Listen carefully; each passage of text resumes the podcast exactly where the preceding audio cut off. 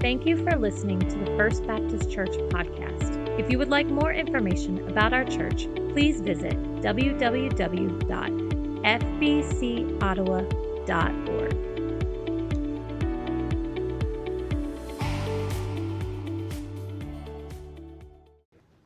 So many questions. Anybody got questions about what was just read? So many questions.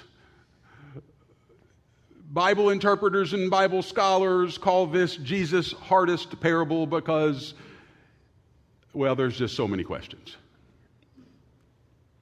And as I ponder the questions that might come up, like who is good and not, and is there a Christ figure in this parable? And and and as you ponder questions, I stopped and asked this question. I wonder what contemporary situations might cause Jesus to tell a story like this one.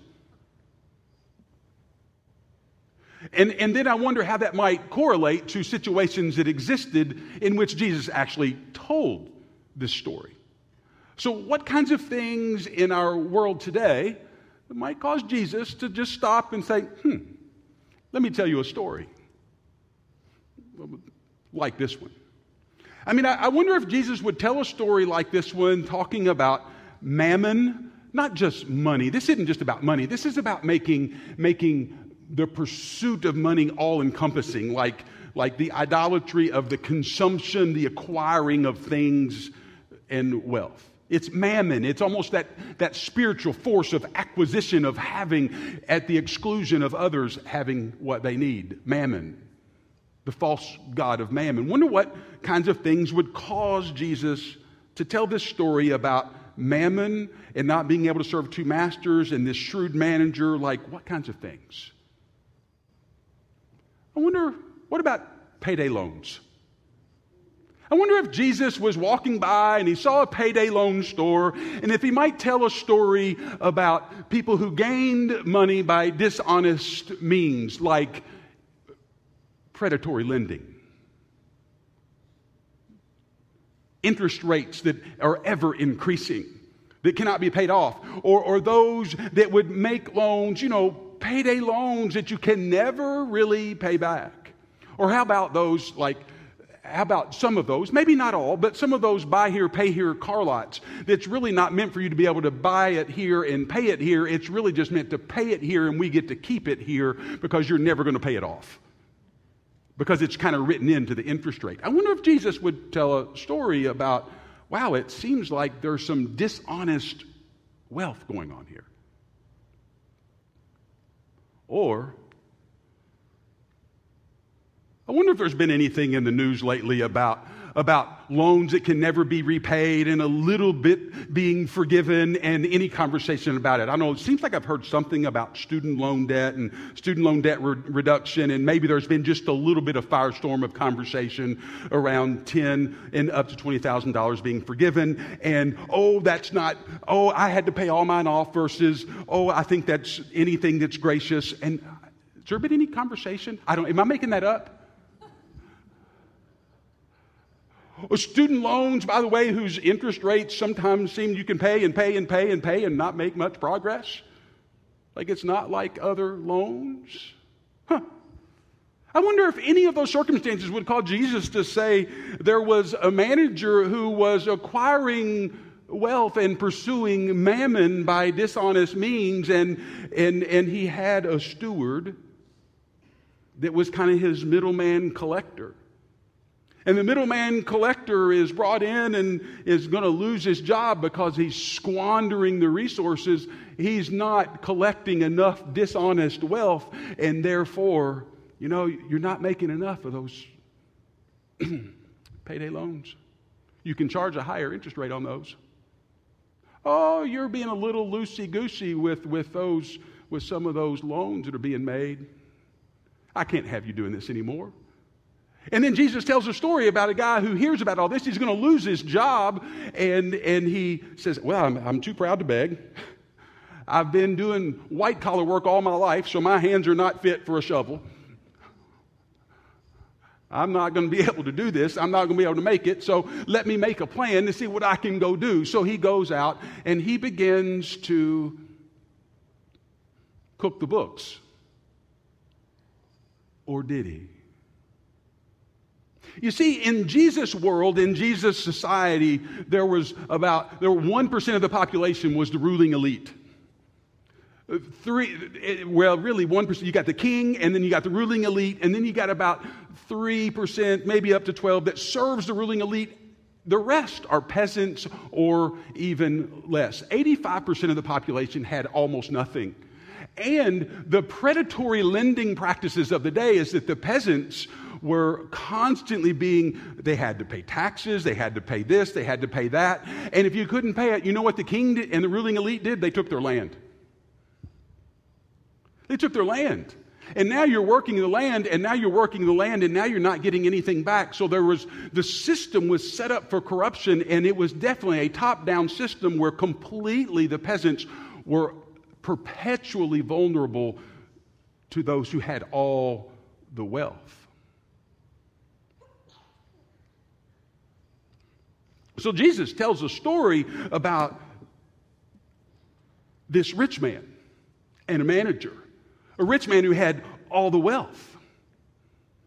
How do we read this story? Well, well, first off, we read this story just a little bit as Jesus giving commentary on the way the world is working, serving mammon is not the way the kingdom of God works. So it's sort of a, there is an economic interpretation, reading of the story. You know, that's what the rabbis have done for centuries. They, well, how do you read it? How do you read the story? Well, there's the, the, the, world doesn't run on mammon. The world runs on friendship and relationships and the kingdom of God and justice and mercy and even forgiveness. The world doesn't run on cons- the acquisition of things. The world doesn't run on that. Martin Luther made the statement, he said, you know, we are, we are called to love people and use things, but so often in the world we end up using people and loving things. This, this story is told as a way of upending that whole idea of using people because we love things.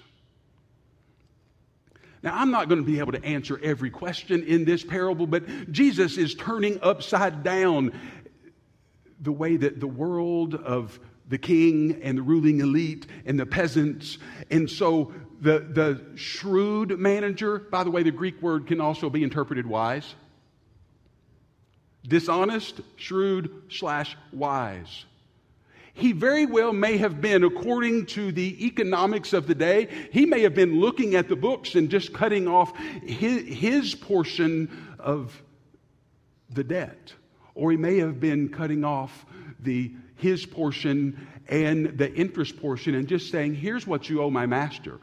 No interest. By the way, by the way, did you know in the Old Testament, in the Torah, it said that you're not supposed to loan at interest?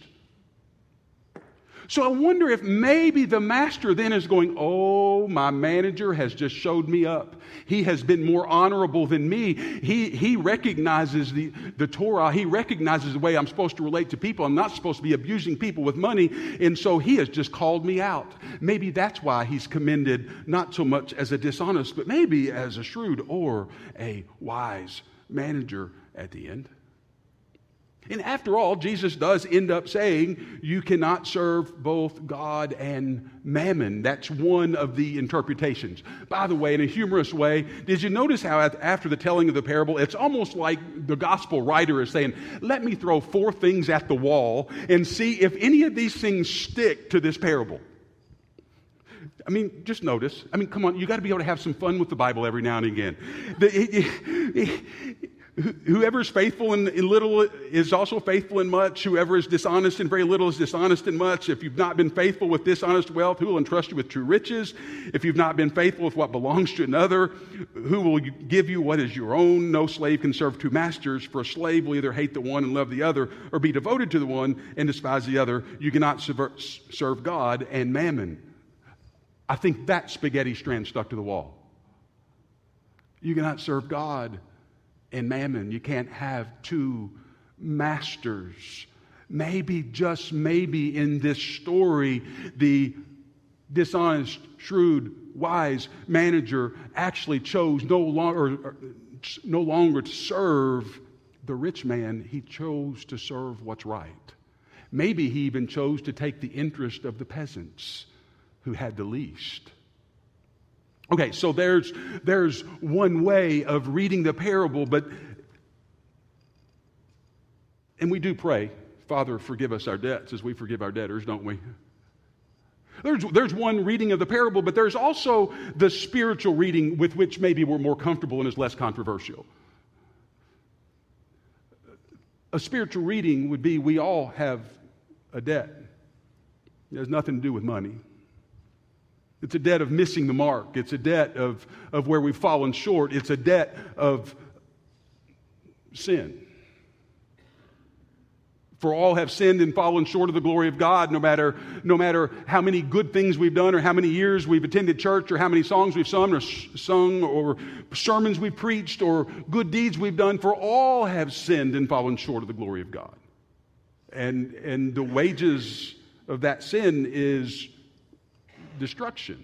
I mean, missing the mark causes us to be less than the human beings God created us to be. We all know the disfigurement that falling short, missing the mark that sin does, right? I mean, don't we know that? We don't have to be a, a certain kind of, of church going Christian. We all know, no matter what language, what strand of the Christian tradition we come from, we know that falling short messes us up and messes the world around us up.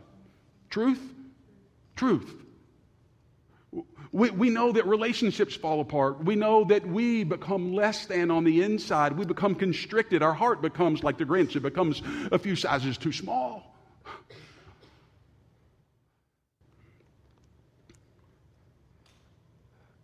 So, what I want to say as we, as we continue to look at this parable is I'm so thankful that grace does not keep score. I'm so thankful that God does not have a record book, a tally book, a check mark box of my sin and yours. I'm glad there's not a heavenly file cabinet that God can pull out and He can remind us of all the ways in which we've fallen short and all the debts that we, we owe. I'm glad that's not the way it works. I'm glad there is a wise manager I'm glad there is a compassionate manager. I'm glad that there is a, a steward who's willing to stretch out his arms and die and say, there's, there's, not a, there's not a heavenly file cabinet. There's not a heavenly spreadsheet. There's not a heavenly accounting in that way because I've already, I've already paid the price and already taken care of that.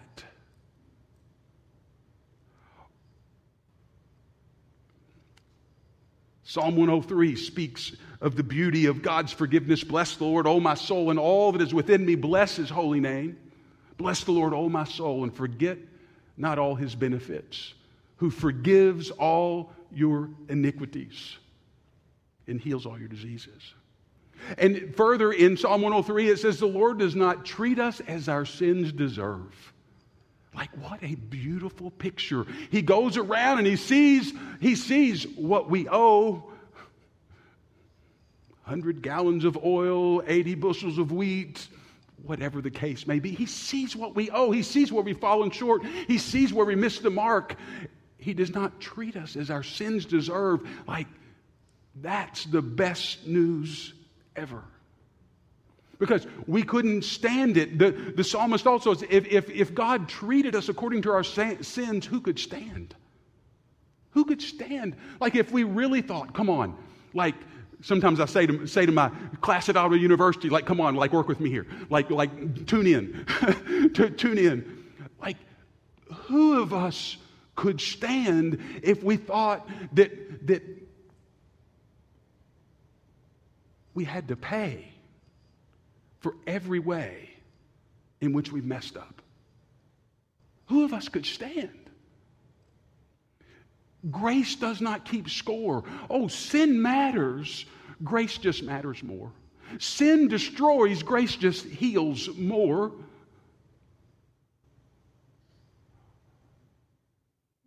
And, and, if, and if we are wanting to accuse and say that, oh, as some said to the Apostle Paul, and Paul's response in Romans is, oh, should we go on sinning that grace by, may abound? And he says, oh, God forbid.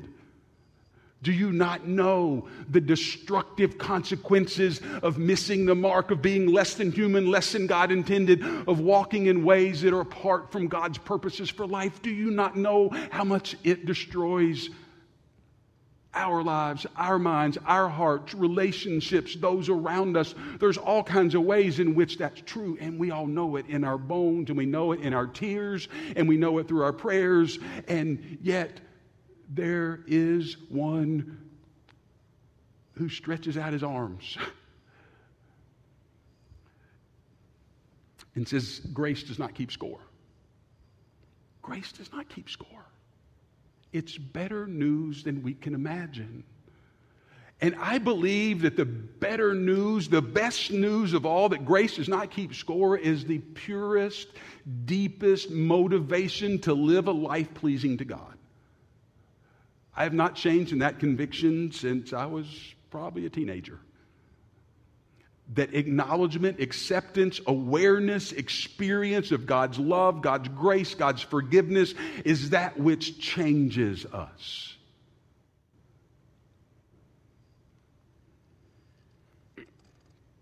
So grace doesn't keep score.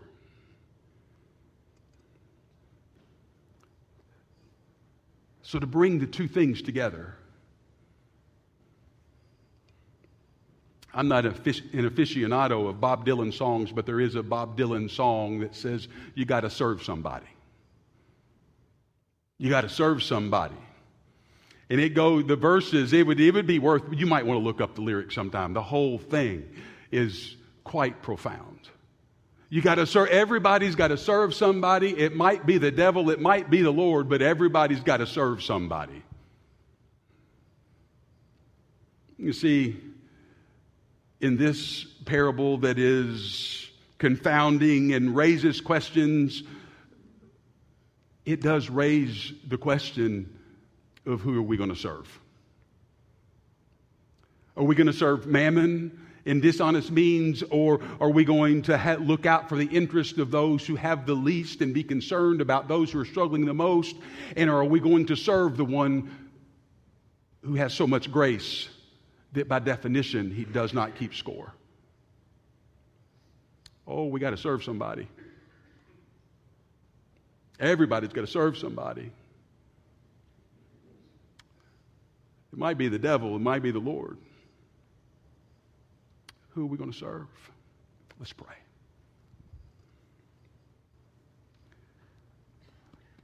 Lord Jesus, thank you that you stretched out your arms of love upon the hardwood of the cross. So that everyone might be within the reach of your saving embrace. So clothe us by your Spirit that we too, reaching forth our hands in love, may bring all who do not know you to the knowledge and love of you. Help us to see our entanglements with mammon and help us to serve those who struggle and help us to serve you, the one who forgives.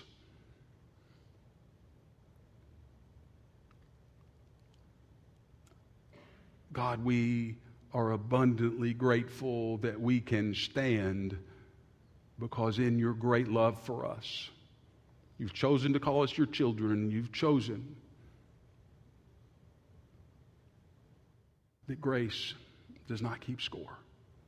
In the name of Jesus, amen.